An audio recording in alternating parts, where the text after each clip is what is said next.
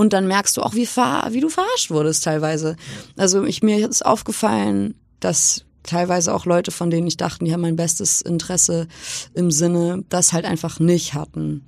Und das habe ich dann schwarz auf weiß gesehen. Auch Tipp, Profi-Tipp, Verträge lesen, bis man sie verstanden hat. Ja. Weil ich als 19-Jährige habe überhaupt nicht verstanden, was ich da unterschrieben habe. Hallo. du kannst auch die Intro nee, machen. Okay.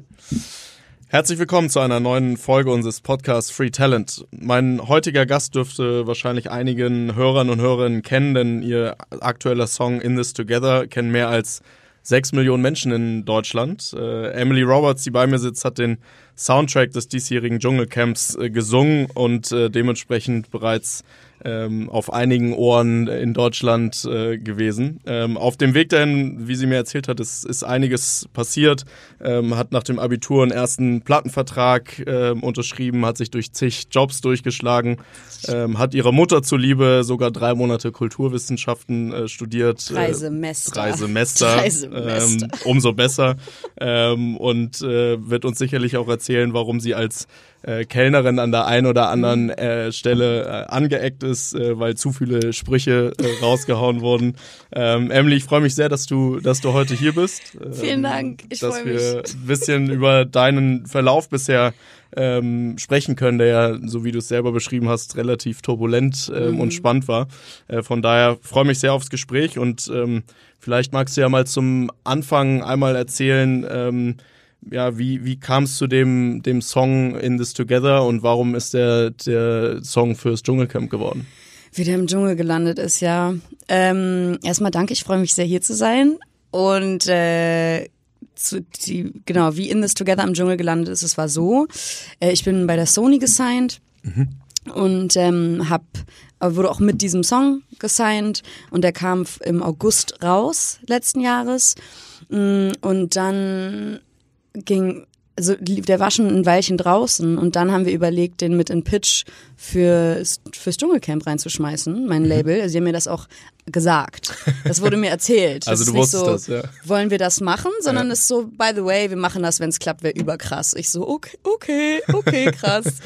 ähm, und dann, genau, da dürfen sich alle äh, Major Labels pitchen da mit. Und ähm, wir haben es halt einfach bekommen. Wo, woran macht man das? Also suchen die einfach jemanden aus, was gerade die gerade passend finden und dann kriegt man die Entscheidung, da wird gesagt, ja, jetzt die, bist du's, oder? Die suchen einfach einen Song. Ja. Irgendwie einen Song, der am besten passt. Und man muss auch sagen, ähm, inhaltlich passt dieser Song auch schon sehr zum Dschungelcamp. Mhm. Ähm, weil es um Zusammenhalt geht.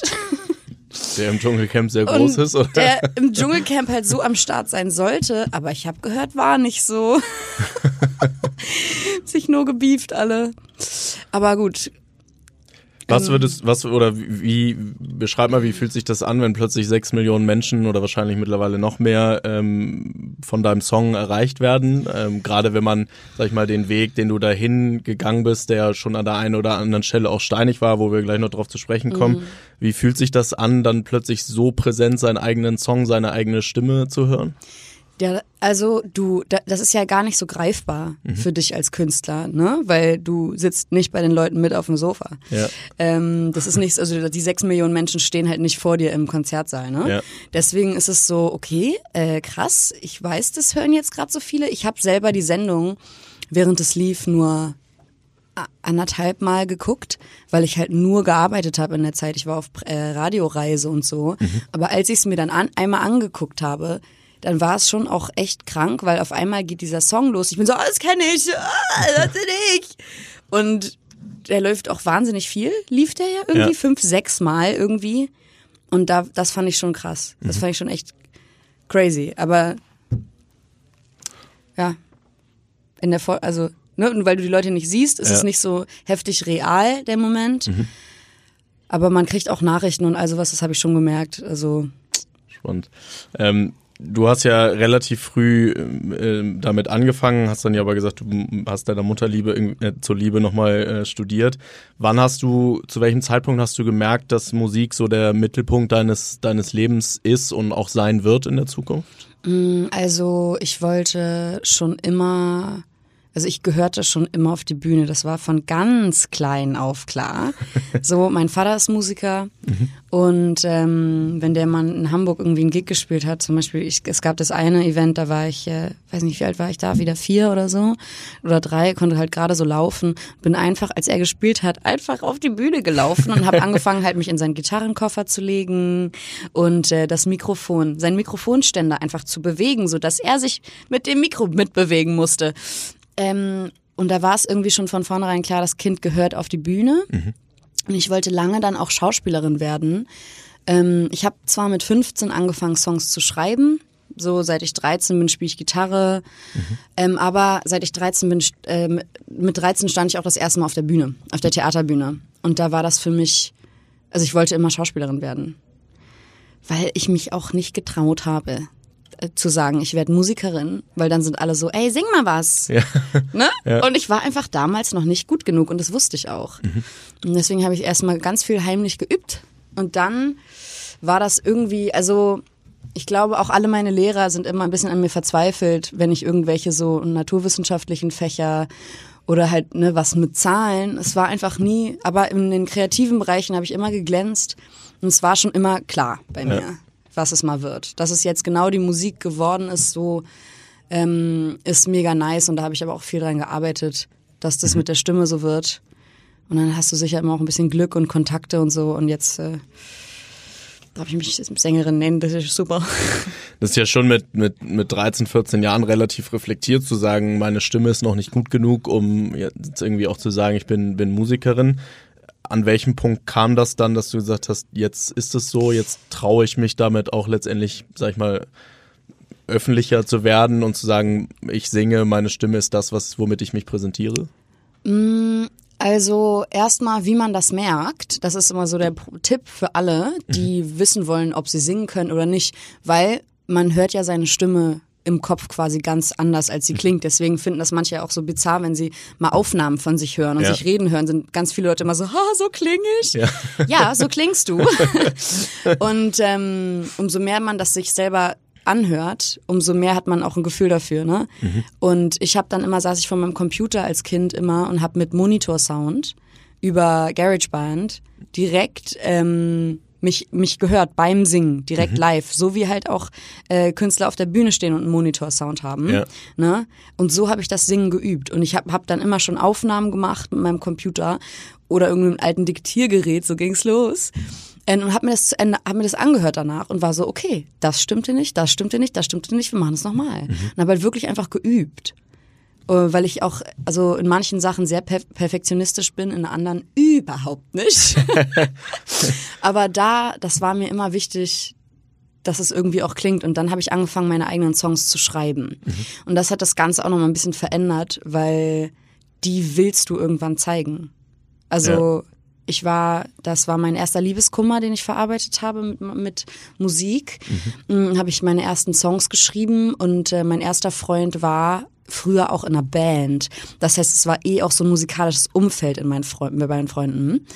Und dann weiß ich noch, ich saß abends betrunken, leider, obwohl ich viel zu jung war. Das darf man eigentlich niemandem erzählen.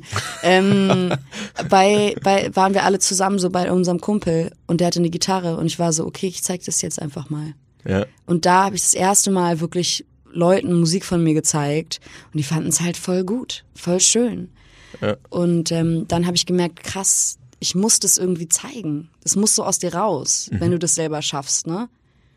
Ja, spannend. Gerade weil du sagst, äh, du hast so viel geübt, ja, immer wieder ange angehört, was du äh, letztendlich auch gesungen hast, die, wie die Stimme ist, mhm. wie sie resoniert. Ähm, ich finde das spannend, weil ja häufig auch so die Wahrnehmung ist, Musik ist Talent, ja, aber ähm, wie, was würdest du sagen, wenn du das so gerade in den Anfangsjahren ähm, irgendwie so, ne, so einem Ratio zuweisen müsstest, x Prozent ist Talent und x Prozent ist, ist Fleiß, dranbleiben, ähm, auch Hartnäckigkeit, kann man das so beschreiben für dich selber? Selber, wie du sagen würdest, das ist so das Verhältnis?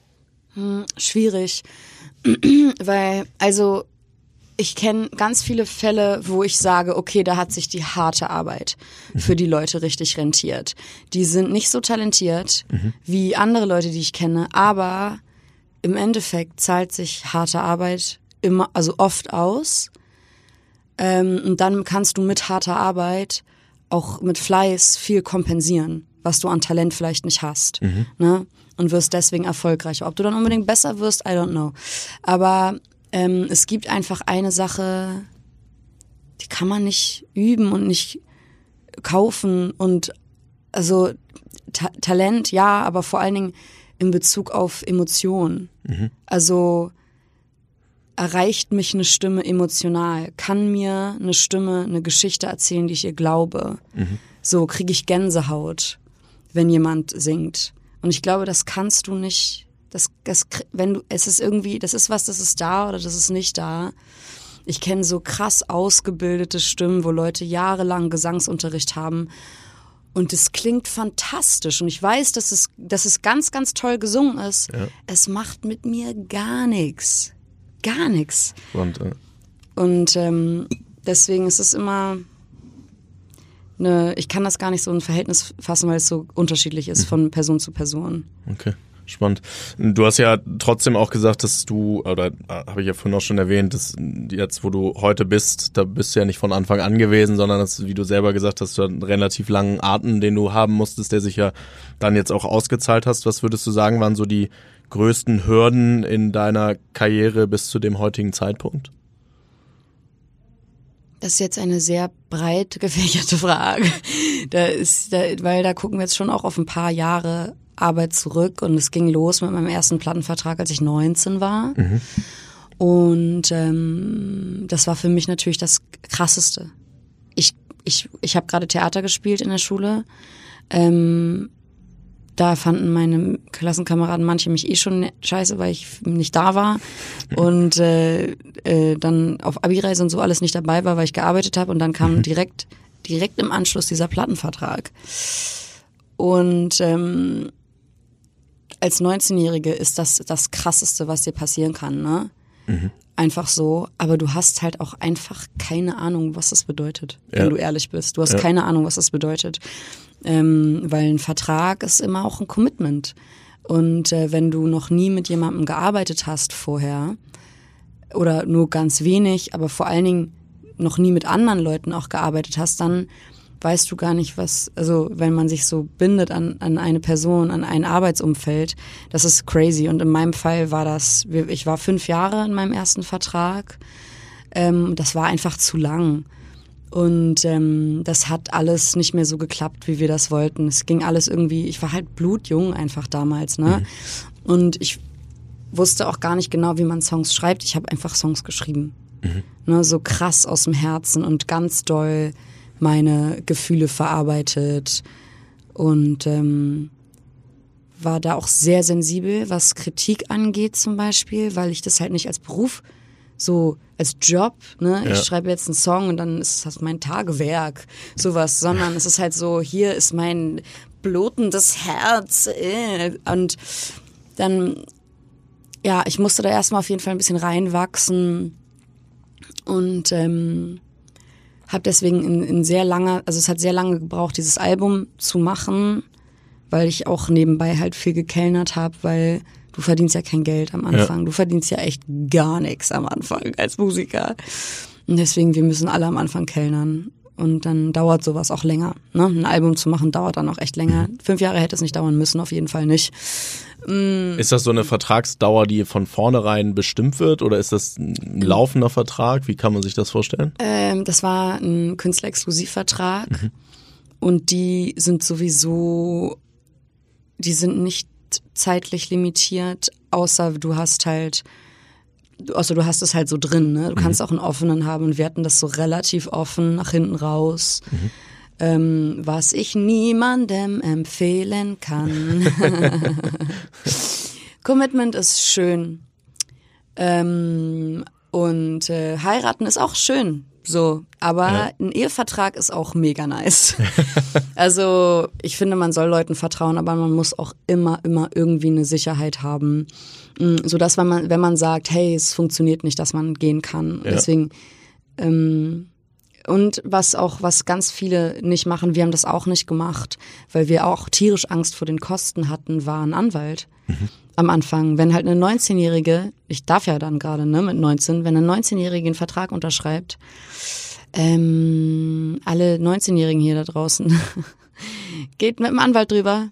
Ja. Also man kann über alles sprechen. Man kann über finanziell mit Anwälten über alles sprechen. Das vergisst man auch oft, ne? Dass das auch Menschen sind und so. Und wenn die. Aber ey, das hätte man mal machen müssen, weil das spart einem im Endeffekt einfach ein bisschen Stress. Mhm. Du hast eben das Kellnern angesprochen, ähm, das ja auch mir im Vorgespräch erzählt, du warst eigentlich immer pleite, weil du eben so wenig ja. verdienst als, als Musiker. Gleichzeitig ähm, hast du mir auch erzählt, dass du nicht nicht diejenige warst, die so klare Strukturen äh, befolgen konnte in deinen in deinen Nebenjobs dann und dadurch relativ ja. viel auch, ähm, sag ich mal, äh, dann die die Kellnerjobs ähm, äh, gewechselt hast. Ja, ähm, kann man so sagen. Was also meinst du, dass es so ein so ein so ein dann letztendlich auch liegt es auch daran, weil dein Herzblut eigentlich in einer anderen Thematik steckt und das Kellnern mehr so Mittel zum Zweck war, um irgendwie über die Runden zu kommen? Also, oder ist es wirklich, dass du so, was Struktur angehst, das ist überhaupt nicht dein, dein Ding? Also ich finde generell, äh, ich, ich liebe es manchmal in meinem Job jetzt, Strukturen zu haben. Mhm soweit es sie gibt, weil es einfach auch irgendwie so ein Sicherheitsnetz für dich sein kann. Aber es gibt es eigentlich nicht in meinem Job. Ja. So, es gibt es nicht, ne? Und äh, damals, äh, als ich früher gekellnert habe, ich weiß noch genau, ich habe mich halt gefühlt wie ein Mensch, der Kellnerin spielt. So, weißt du? Ja. Ich war so, oh, was darf ich ihm bringen? Und manchmal, ich habe auch so ADS und habe auf mein Abi auch auf Ritalin gemacht, ne? Sonst hätte ich halt auch mein Abi nicht gepackt, glaube ich, weil mein Kopf so all over the place ist. Und wenn ich etwas liebe, kann ich das stundenlang machen, ne? Im Studio sitzen, Songs schreiben, stundenlang. Ich werde nicht müde, ich werde nicht mal hungrig. Aber wenn ich etwas, mich zu etwas zwingen muss, dann fällt es mir so schwer, am Ball zu bleiben. Mhm. Und ähm, beim Kellnern manchmal bin ich vielleicht halt ein bisschen abgedriftet, mental. Und äh, weiß ich nicht, ich, ich habe einmal in einer relativ, so einer sehr gehobenen Gastronomie gearbeitet und es waren auch äh, Leute mit einem starken künstlerischen Verständnis und so, aber die waren auch so, Emily, wir wissen, dass du das hier nicht machen willst. Ja. So und es ist fair enough ähm, geh doch mal studieren. haben sie mir so ans Herz gelegt. Und dann auch mit dem, ich habe im Weinhandel in der Rindermarkthalle gearbeitet. Das war der geilste Job ever. ähm, weil du musst dir halt natürlich auch merken, was du da verkaufst, ne? Und dann stehen da halt irgendwie 50 Flaschen Wein und auf jedem Etikett hinten steht was drauf und das solltest du wissen. Mhm. Und ich habe mir dann halt auch immer nur die Weine gemerkt, die ich persönlich lecker fand. so. Ich so, oh ja, den. Und die anderen da, wenn jemand mal nicht meinen Geschmack hatte, konnte ich ihn super schlecht beraten. Einfach auch. Ja. Und ähm, habe dann, glaube ich, mehr über Charme den Wein verkauft als über Know-how. Aber es hat an sich auch gut geklappt. Aber ich glaube, das Ehepaar, was den Laden äh, hatte, fand es irgendwann nicht mehr so gut. Sehr gut. Und trotzdem hast du ja, also ja, in deinem heutigen Leben, sag ich mal, schon auch Deadlines, Verpflichtungen, du schreibst Songs, ja, du gehst dann auf Promotour, ähm, musst irgendwie zu Interviews äh, erscheinen. Ähm, wie passt das ja am Ende auch eine Struktur? Ist das dann, weil du heute ein Team oder ein Management um dich rum hast, was dir dabei hilft? Oder ist es, weil das deine Leidenschaft ist, da dann wieder in Ordnung, diese Verpflichtungen und Deadlines einzuhalten, Timings einzuhalten und die Struktur zu haben? Also ich muss, das habe ich gerade die letzten Tage gemerkt, unglaublich Credit an mein Team geben, weil ich bin so, ich, ich wusste, ich, ich habe auch meinen Zug selber gebucht hier nach Hamburg und wusste, dass das auf jeden Fall erstmal ansteht. Aber ich war so zu meinem Manager eben im Zug. Ich so, sag mal, ich weiß, dass das heute ist, aber ist noch was? Ich habe das Gefühl, ich habe was vergessen. also nee, das wurde verschoben. Also wirklich mein Team, mein Management und wir haben halt so einen geteilten Kalender und da kann mhm. ich dann reingucken und dann sehe ich, was los ist. Ähm, äh, ich ich, ich äh, ich, ich brauche schon sehr krass andere Menschen auch, mhm. die mir, die mich unterstützen, damit ich mich auf Sachen wie Songs schreiben konzentrieren kann. Mhm. Also ich habe mittlerweile echt ein so geniales Team um mich herum, bestehend aus meinem Label ganz unten quasi, mein Publisher, der so wichtig für mich geworden ist und so toll und die mich in ganz tolle Writing Sessions stecken. Mhm. Ähm, da machen sie dann auch die Termine für mich. und ähm, und äh, mein Management, was halt den ganzen Laden zusammenhält. Und dann Grafikdesigner, alles an. Also es ist, es gehört so viel dazu. Wir planen ja jetzt gerade die Tour, so und äh, das ist so viel Arbeit. Und ich sehe, dass ich gerade gar nicht so viel von dieser Arbeit tun kann. Mhm. Und das müssen ganz doll andere Menschen machen. Deswegen bin ich über, übertrieben happy, dass man in so einem großen Team das machen kann und dass so viele Leute auch Lust haben, an diesem Projekt mitzuarbeiten. Mhm. Also so wie du es erzählst, wirkt es ja sehr sag mal, sehr stabil und ein sehr gutes Fundament, auf dem man irgendwie aufbauen kann. Das ist mir auch im, äh, im Vorgespräch erzählt und eben äh, mir auch schon kurz angerissen, dass so, das war ja nicht immer so, ja, also dass dein, dass dein Umfeld nicht immer ähm, so stabil war, wie es, wie es jetzt auch ist, gerade auf, auf beruflicher ähm, Ebene, sondern eher so ein bisschen toxisches Arbeitsumfeld hattest. Ja. Ähm, kannst du dazu vielleicht noch mal ein bisschen was erzählen und auch sagen, gerade wenn man so ein junger Mensch ist, wie zieht man sich aus sowas raus? Also du hast mir auch erzählt, dass du dann auch persönlich ja überhaupt dann daran mhm. gezweifelt hast, soll ich überhaupt noch Musik machen, da so richtig in so eine Krise auch reingerutscht bist.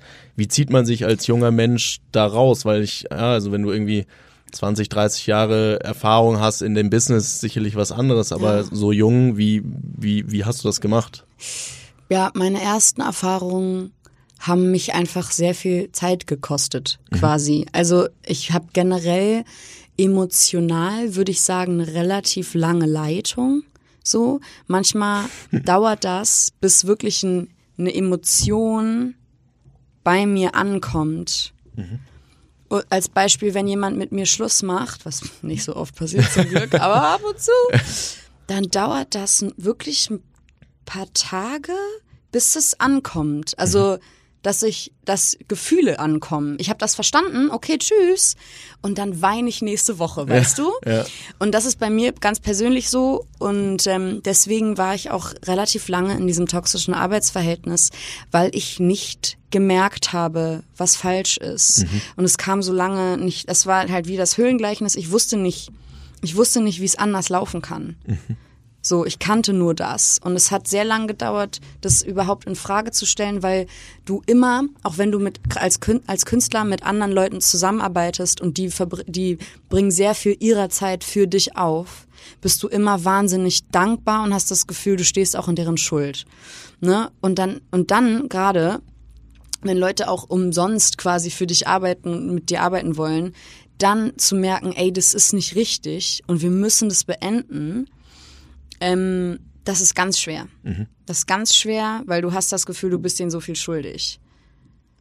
Und wie erkennt man, also wie hast du für dich erkannt, dass es, dass du dich in einem toxischen Umfeld äh, befindest? Weil irgendwann wirst du ja diesen Moment gehabt haben, wo du gesagt hast, jetzt ja, ja also, musst ja. da irgendwie also bei uns versuchen, ist halt echt, Bei uns, es wurde irgendwann, also es, weil in der Musikindustrie sind wir alle so close. Mhm. Und ähm, man feiert Geburtstage zusammen und Weihnachtsfeiern zusammen. Und man erzählt sich sowieso alles, weil ich meine Songs darüber schreibe. Ja. Also du hast ein sehr, sehr familiäres Verhältnis. Und ähm, dann wird manches auch einfach mal privat. Also es ist sowieso privat. Und dann merkst du irgendwann, wenn es halt nicht, wenn alle frustriert sind, kann es auch passieren, dass der ein oder andere halt einfach anfängt, äh, dreckig zu werden quasi und irgendwie hinter deinem Rücken und du kriegst es mit und all sowas und ähm, sowas passiert und spätestens dann sollte man sich in die Augen gucken können und sagen, hey, lass es uns jetzt lassen, bevor es richtig dreckig wird. Mhm. Und dann muss man, muss man es einfach irgendwie einfach abschließen, weitergehen. Ja. Und das, also warst du damals, als das der Fall war, auch, konntest du da so reflektiert drüber nachdenken? Aber jetzt, wenn du das so erzählst, wirkt das sehr reflektiert und sehr geordnet. Aber ähm, zu dem Zeitpunkt war das ja schon eher emotionales ja, Thema wahrscheinlich. Ich habe übertrieben geheult. Also es gab so ein, zwei Vorfälle nämlich, die irgendwie dazu geführt haben, wo ich gemerkt habe, okay, ich kann nicht mehr. Und ich, es ist auch ganz, also ich kann jetzt nur von meiner Erfahrung sprechen. Ich bin mir ganz, ganz sicher, dass Leute mit mir auch sehr unzufrieden waren teilweise, weil ich auch vieles äh, nicht so wertgeschätzt habe was mir sehr früh in meiner Karriere schon ge gegeben wurde. Mhm. Die Privilegien, die ich von Anfang an hatte, habe ich als solche gar nicht wahrgenommen, weil ich es nicht anders kannte. Und dann saß ich halt in einem überkrassen Studio, habe da gearbeitet und es war voll normal für mich, aber es ist halt überhaupt nicht normal, mhm. so an sich. Ne? Ähm, deswegen kann ich mir auch vorstellen, dass es dann schwierig war, wenn ich undankbar gewirkt habe oder so. Aber so war es natürlich nicht. Ähm, auf jeden Fall ist es ein bisschen eskaliert und dann habe ich einfach bitterlichst geheult. Und äh, brauchte dann aber von, ich weiß noch von diesem Zeitpunkt, als ich für mich entschieden habe, als ich weinend in Berlin saß mit meinen besten Freundinnen und für mich entschieden habe, okay, es geht so nicht weiter, bis zu der finalen Trennung. Das waren Monate. Monate. Also sowas dauert einfach. Ja. Weil das Konstrukt so festgezogen ist oder weil du für dich selber auch erstmal die Entscheidungsfindung ja. durchlaufen musstest? Für, also der, dass dieser Prozess der Abnabelung quasi da losging, das ging ja schon viel früher los. Ja. Also und du Zweifel hast du ja hast du ja äh, irgendwann dann und die kommen dann wieder und die werden dann lauter und so. Aber dass du tatsächlich sagst, okay, das muss sich beenden, das muss jetzt, das dauert alles ewig. Und ähm, das, also ich kann halt nur irgendwie empfehlen, auf sein Bauchgefühl zu hören. Es ist so schwierig, weil ich war auch schon so oft falsch. Ne? Ich lag schon so oft falsch in meinem Leben. Mhm. Aber irgendwie, also sein Bauchgefühl zu vertrauen. Manche Leute können das mega gut, manche können das gar nicht. Ich lag schon so oft daneben, aber hatte manchmal auch so doll recht, ja. weißt du so. Und das ist total schwierig, aber man muss, es muss sich richtig anfühlen und man muss alles mit einem guten Gefühl eingehen können. Mhm. Wenn es nicht mehr so ist, lange überlegen, sich Zeit nehmen, überlegen, warum und dann aber auch wirklich dann mal die Reißleine ziehen und Dinge beenden.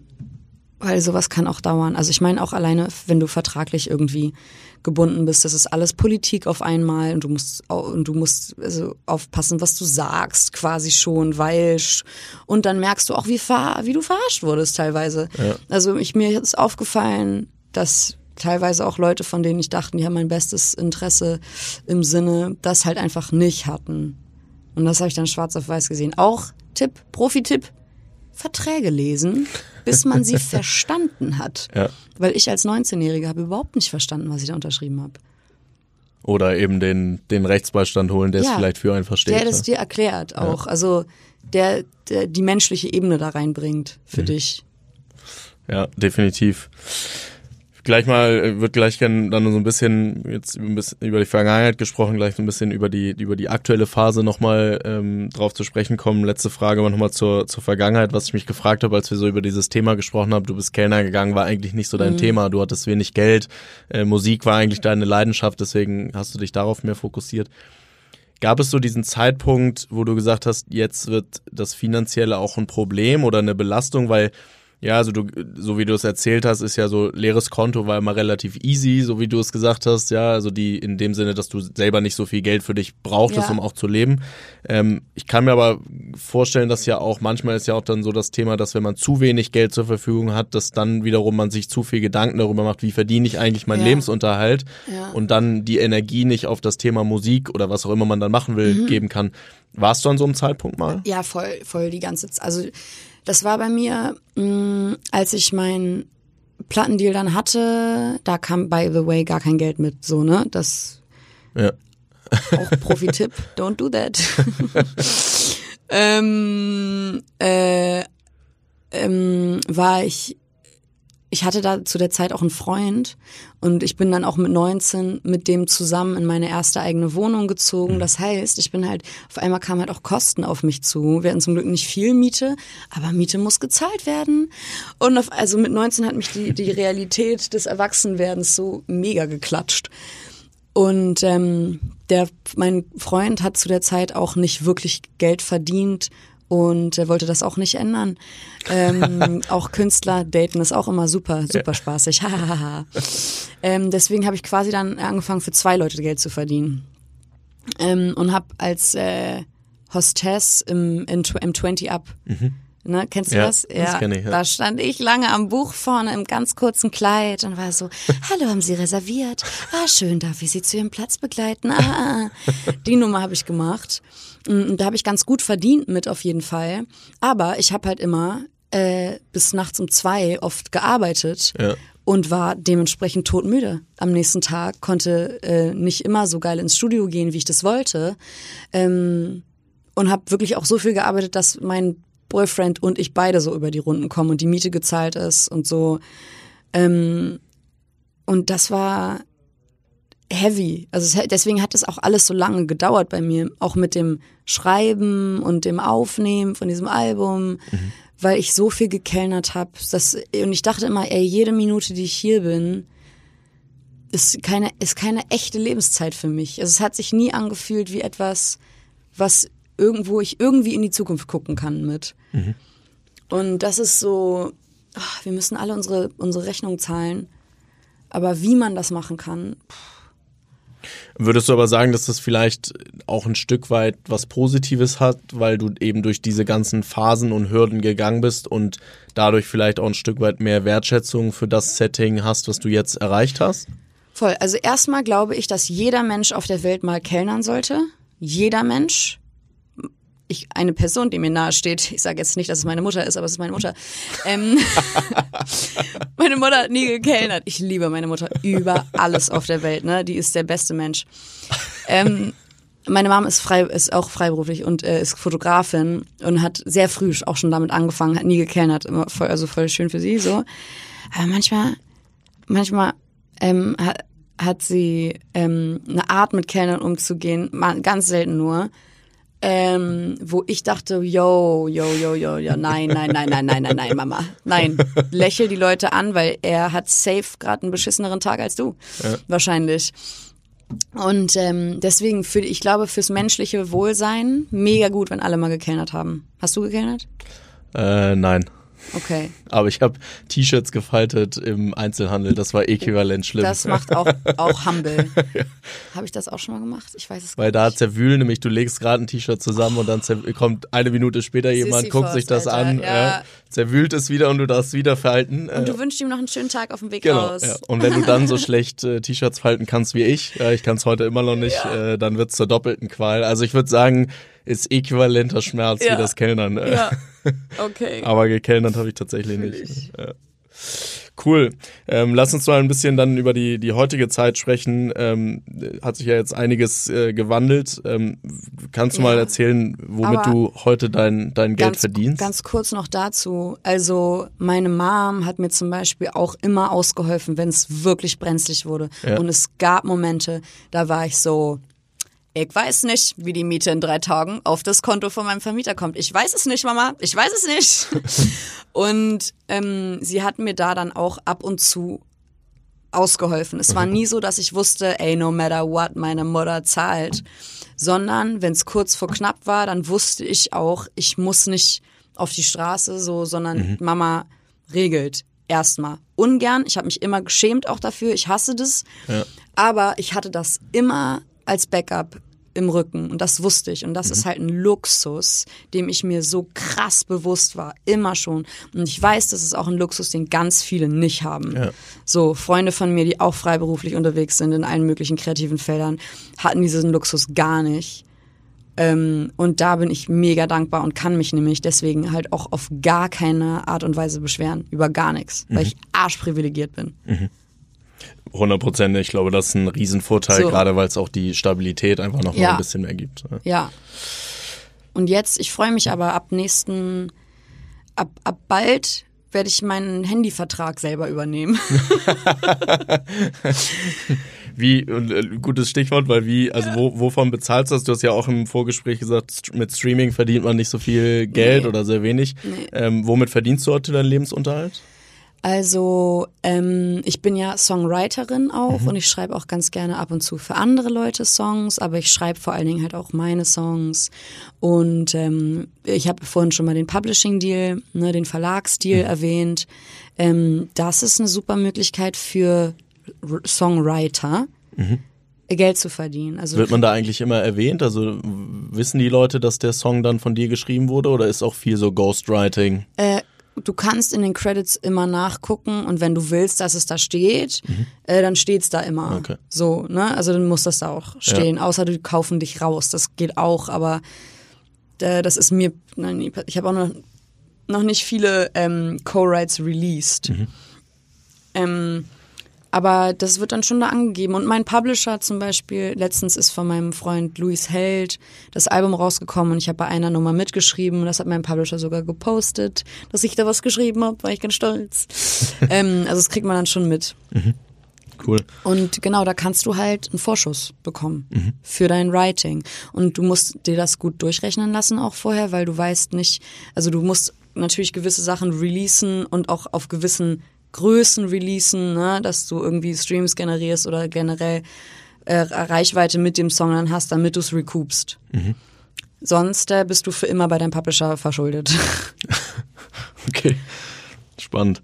Ähm, wie machst du dir generell ähm, in dem Zusammenhang auch sowohl finanziell, aber auch Zukunft, was du dann irgendwie machen willst, machst du dir selber da Gedanken darüber, was die Marke Emily Roberts in irgendeiner Form aussagen soll? Also jetzt hast jetzt irgendwie den Song, Titelsong fürs Dschungelcamp gemacht, also mit deinem Management zusammen geht ihr so strategisch vor und sagt, die und die Sachen sollten wir machen, damit wir die Marke oder Person Emily Roberts in so einem Licht, wie auch immer man es haben will, positioniert? Ja, also das, das, unser Leitfaden ist halt den Leuten mich zu zeigen, wie ich bin. Mhm. Ne? Also wir versuchen kein Image zu kreieren, was es, was es so nicht gibt. Ich möchte das authentisch machen, das bietet immer mehr Angriffsfläche, äh, ist mir scheißegal, ich habe keine Lust, irgendeine Rolle zu spielen. Mhm. So. Und ähm, es gibt vor allen Dingen Dinge, die wir nicht tun. Mhm. Also es gibt ganz, ganz viel, was wir nicht tun. Äh, wir haben eine Kampagne abgesagt mit einem Lebensmittelhersteller, der halt ganz viel ähm, Palmöl um äh, Palmöl benutzt ganz viel und äh, auch Kinderarbeitsskandale hatte. Und da war ich so, nö, ja. kein Bock. Weißt du, beim Dschungelcamp, ich weiß, das ist halt absoluter Trash. Ja. So, und ich guck's mir auch persönlich nicht an. Aber das ist auch ein bisschen so, wenn bei Germany's Next Topmodel ein Song benutzt wird, dann ist es auch einfach ein Song, der dafür benutzt wird. Und ich glaube, im Dschungelcamp ist es halt einfach genauso. Ja. Deswegen jeder, also ich glaube auch in die Leute werden spätestens wenn wir die nächste Single oder sowas releasen, nicht mehr sagen, das ist doch die Dschungelcamp-Olle. So, und selbst wenn, ist egal, weil das hat sich mega gelohnt für mich. Das war wirklich eine tolle Plattform, um diesen Song rauszukriegen, so. Mhm. Aber würde ich auch halt nicht nochmal jetzt machen, das nächste Trash-TV-Format, weil ich persönlich, ich habe damit nichts zu tun. Ich möchte mich, ich identifiziere mich da nicht drüber. Ja. Ähm, deswegen haben wir da so ein bisschen was auch irgendwie abgesagt. Und äh, was wichtig ist, ist, dass ich halt eigene Musik release. Mhm. Ich definiere mich ganz krass auch über meine Texte, weißt du? Ich mhm. schreibe meine Texte alle selbst. Ich schreibe mega private Texte, ähm, weirde Texte auch irgendwie teilweise, die, glaube ich, eh voll viel über mich aussagen. Und ich hoffe, dass dadurch so, so das Image kreiert wird. Mhm. Und auch zum Beispiel, also finanziell so Brand-Kooperationen, ne, das kommt ja bei ganz vielen Leuten schnell dazu. Ähm, erstmal, mein Instagram ist noch nicht so papen, dass sich das jetzt krass lohnt ähm, und ich irgendwie Geld für Posts oder so annehme. Ähm, aber ich habe auch gemerkt, ich will das halt nicht. Ich ja. will das nicht. Also mir wird Stuff zugeschickt und ich krieg Sachen geschenkt und ähm, ich freue mich mega, weil ich tatsächlich auch teilweise, also die Dinge voll brauche manchmal. Und es ist dann richtig nice, wenn du es geschenkt bekommst. Ähm, aber ich werde kein Influencer. So, und ich werde dadurch nicht Geld verdienen, sondern ich werde immer Musikerin bleiben mhm. und mit der Musik mein Geld verdienen. Und das mhm. ist halt schwierig, teilweise, aber es ist machbar auf jeden Fall. Ja. Ist das, wenn man dich in den Social Media Kanälen verfolgt, dann ist es ja, würde ich aus meinem Eindruck auch sehr authentisch und teilweise auch mm, gibt's Einblick in dein privates Umfeld Voll. und Leben auch. Ähm, ist das auch so das Stück weit, was du meinst mit, ich will mich präsentieren, wie ich bin? Also siehst du deswegen auch so eine Vermischung von privat und beruflichem? Ja, kurze Zwischenfrage, darf man pinkeln gehen bei euch oder ist das eher nicht so? können wir, dürf, dürf, könnt, könnt, Aber wir sind eh in drei, vier Minuten durch. Okay, also. gut, ich schaff's noch. Ja. Ähm, Sollen wir das rausschneiden oder? das ist mir egal. Keep it real. ähm, die hätte man nicht so viel trinken sollen hier währenddessen. Ähm, äh, ja, ich zeige relativ viel auf meinem Instagram. So, ich, ich mag das. Ähm, ich zeige natürlich auch nicht alles und Leute, die denken, ich kriege manchmal so Nachrichten von Leuten, die denken so, die würden mich irgendwie kennen und ich bin so, yo, wir waren noch nicht einmal im gleichen Raum, zumindest haben wir uns dann nicht unterhalten vielleicht. Ja. Du kennst mich überhaupt nicht. Ja. Ähm, aber ich möchte, ich möchte irgendwie auch den Leuten das Gefühl geben, dass sie mich kennen und ich teile auch echt vieles mit. Auch allein mein Zuhause, so meine WG. Ich wohne ja mit mhm. zwei Schauspielern zusammen. Wir lieben uns alle heftig doll und haben einfach so unfassbar Spaß zu Hause. Mit zwei Schauspielern wohnen. Ich kann das jedem empfehlen. Es ist pures Entertainment von morgens bis abends. Und dann teilen wir auch viel von zu Hause. Ja. So echte Situationen, die halt einfach saulustig passiert sind bei uns. Und ähm, ja, wie war die ursprüngliche Frage? ähm, ja, das also das be beantwortet, glaube ich, glaube ich, ja. äh, das ganz gut schon, was wo du das auch gerade ansprichst mit den äh, mit den beiden Schauspielern. Was ich mich auch gefragt habe, ist, wenn man so frei ist und eben viel so diese Flexibilität auch lebt, du lebst jetzt auch mit zwei Schauspielern zusammen.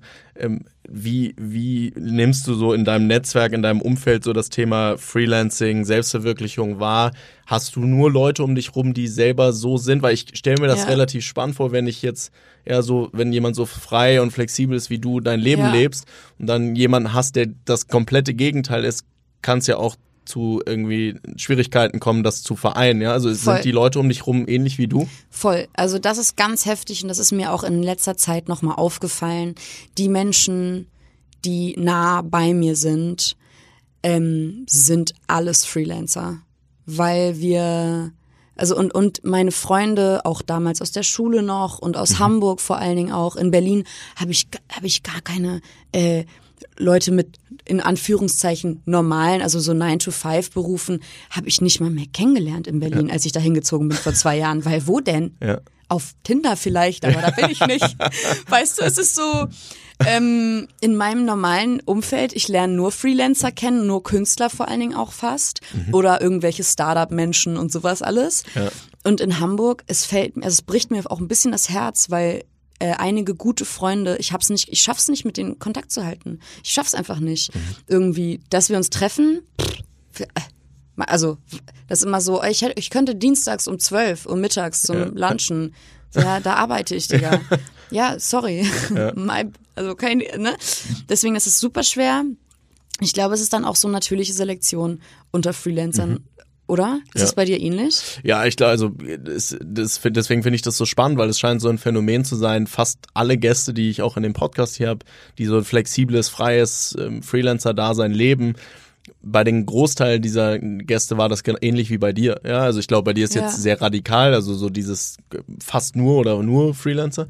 Aber so den Großteil ähm, bei allen Freelancern, die ich hier hatte, war der Großteil der, des Umfeldes auch komplett frei. Ja, also ja. es scheint schon so. Aber es ist genau wie du sagst, weil am Ende ist halt schwierig, dann die ja, 9-to-5-Job in das Raster zu pressen von jemandem, der komplett flexibel Voll. arbeitet. Ja, Voll. Also ich glaube, es hat schon schon Herausforderungen. Ey, wenn du, wenn dir das Herz gebrochen wird und du morgens weinend aufwachst, wen rufst du dann an? Dann kommt halt meine beste Freundin vorbei, ja.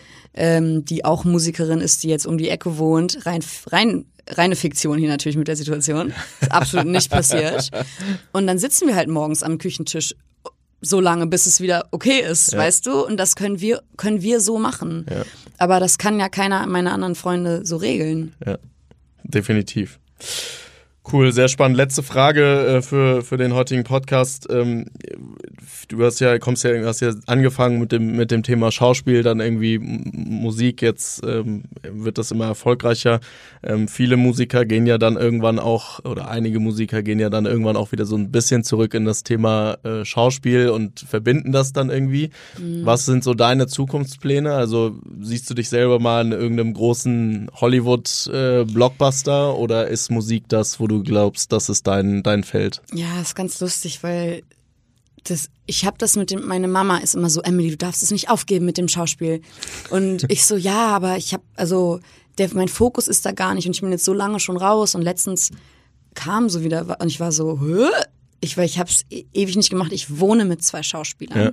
Ich habe noch mal ganz neuen Respekt für diesen Beruf bekommen, weil meine Schaus meine Freunde ähm, das ist halt ein richtiger Job und die setzen sich so krass damit auseinander. Und ich habe es früher immer alles auch so krass intuitiv gemacht. Und ähm, ich, ich äh, habe immer gesagt, so ich habe richtig Bock, noch mal was zu machen. Und ich habe wirklich viel auch gespielt früher, viel mhm. und richtig gerne und äh, wollte das nie aus meinem Leben verbannen. Vielleicht, also ich hoffe, es passiert noch mal und auch momentan. Ich kann nichts sagen, aber dies, das, du weißt. ähm, und ich hätte mega Bock, das nochmal zu machen. Nur du musst auch immer aufpassen ähm, ja, das ist doch hier die, äh, die singende Schauspielerin oder ja. die spielen die Schauspielerin der Sängerin hier. Ja. Weißt du, weil ich, ich kenne ja einige, einige meiner Kollegen machen ja beides. Und dann bist du immer so, was machst du, was hast du zuerst gemacht? So wischiwaschi. Und immer auch, ja. was machst du besser? Also es ist dann immer, dann bist du dein eigener Konkurrent direkt, weil du so zwei, immer, ne? Ja. Also, und das ist, das ist tough. Deswegen musst du beides richtig geil machen. Cool. Schönes, schöner Schlusssatz, schönes Schlusswort. Ähm, Emily, vielen Dank, dass du heute hier warst. Ich danke ähm, dir. Hat viel Spaß gemacht und vielleicht sehen wir dich ja dann irgendwann auf der Leinwand. Ne? Ja, erstmal auf James Blunt Tour. Komm Sehr vorbei. cool. Machen wir. danke dir. Ich ciao, danke. ciao. Ciao. Ja, vielen Dank für das heutige Zuhören. Alle Shownotes und Infos zur nächsten Folge findet ihr wie immer auf unserer Homepage freetalent.de. Ähm, hinterlasst gerne Bewertungen, auch bei Spotify und Apple. Äh, schickt uns Feedback und macht gerne auch äh, Gastvorschläge, äh, wer spannend sein könnte für den Podcast. Ähm, wir freuen uns über eure Meinungen und äh, bis zur nächsten Folge.